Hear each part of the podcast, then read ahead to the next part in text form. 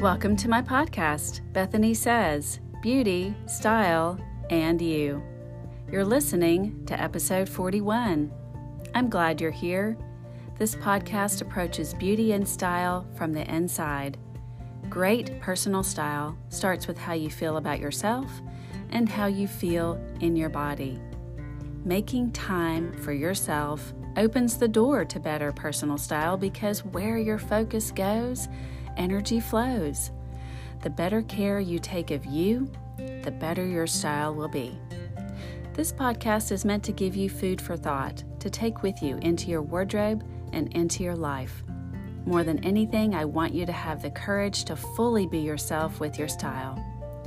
If any of this resonates with you, this is your podcast. Today, I'm discussing tidying your wardrobe for better mental health. May is Mental Health Awareness Month. And since I produce my podcasts at the end of each month, I want to tackle this topic at the end of April as we enter the month of May. Let's dive in. Your wardrobe tells a story of your life. Each piece had meaning and purpose as it entered your wardrobe. With any luck, you loved it and wore it many times. As an extension of you, your wardrobe is a space of joy and support. However, what often happens is your wardrobe becomes a collection of items whose time has passed. Eventually, your closet is stuffed, and getting dressed becomes a chore. Why? Two reasons. You have too many options, and your wardrobe is creating too much noise. You might be wondering why a lot of options is a bad thing. The reason for this is the more that's there, the more decisions you must make. Eventually, you reach decision fatigue and wear the same 10 items over and over. As to my second point, you may not have thought about your wardrobe talking to you, but it does. Pick me. What about me? You haven't worn me in a while, etc. It becomes exhausting as each item vies for attention. In simple mathematic terms, once you have accumulated more than you need, there are not enough days and occasions to wear everything you own. All of this together triggers stress. Too much noise, too many options, not enough time for all of it. The reason a cluttered space increases stress and anxiety is biological. Your brain acts like a mini computer all day. When you walk in your closet, your brain tries to identify everything it sees. If your brain can't quickly and easily categorize everything there, your body releases cortisol, a stress hormone. Cortisol is good in some cases. You need it to protect you in times of danger, for example. But your closet isn't a danger zone. Or is it? Too much cortisol in the body over a long period of time leads to chronic diseases. A cluttered closet might also make us feel guilty. It's a reminder of things not done and sometimes of pieces not worn. Luckily, when it comes to your wardrobe, the solution is simple. A wardrobe edit will return your closet to a state of balance. You can feel calm and happy as you look at your wardrobe. How you tidy, how you edit is up to you.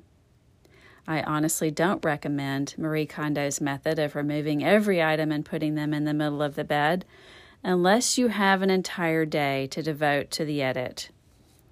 If the thought of an edit is daunting or you don't really have an entire day to tackle it, do one category at a time over the course of several weeks.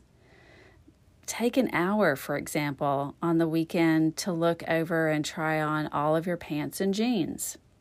Next weekend, you can do the next category. The trying on is very important. Don't skip it. You'll be surprised how the fit of a garment has changed if you've not worn it in a while.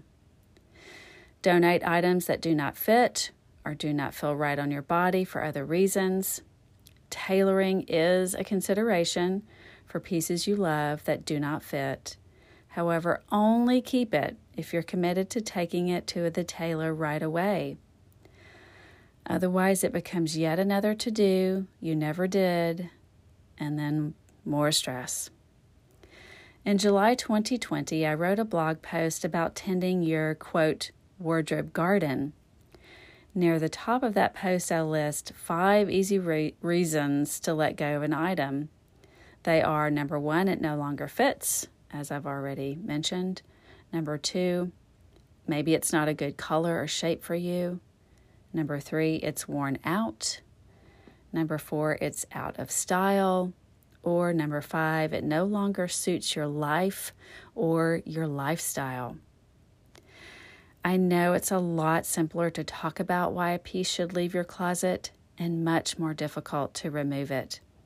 Trust me, the more you edit, the better you get at it.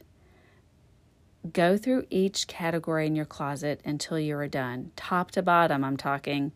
This includes your tops, your jackets, shoes, skirts, dresses, jewelry, scarves, even your socks and underwear. This could take you several weeks. Don't pressure yourself to get it done in a certain amount of time. The farther along you go, the better you'll begin to feel and the more motivated you'll be to stick with it. A big reason why we don't edit is we feel like we're losing something by letting it go. On the contrary, by creating space in your wardrobe, you are gaining mental space and happiness. As a bonus, others greatly benefit from your donations.